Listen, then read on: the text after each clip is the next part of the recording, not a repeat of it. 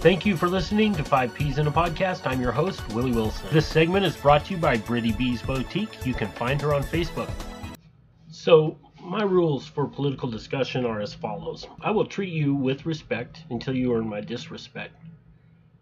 I will be as strongly convicted with my disrespect as I am with my respect, so I'll warn you about that now. Number two, if you decide to use purposely inflammatory language because you are convinced that your political party is the best and the other side is a bunch of losers, hmm, then I get to publicly flame you and destroy you with language of my own. Deal? Please be sure that you are actually engaging in conversation and not confrontation. Um, it really helps society if all of us engage in formal discussion regarding such incendiary topics. Um, if you're not adult enough to comply, mm, then don't even bother engaging.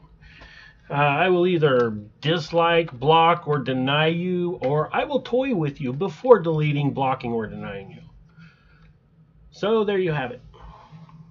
Three simple rules reflect respect no extreme bipartisanship, and intelligent engagement.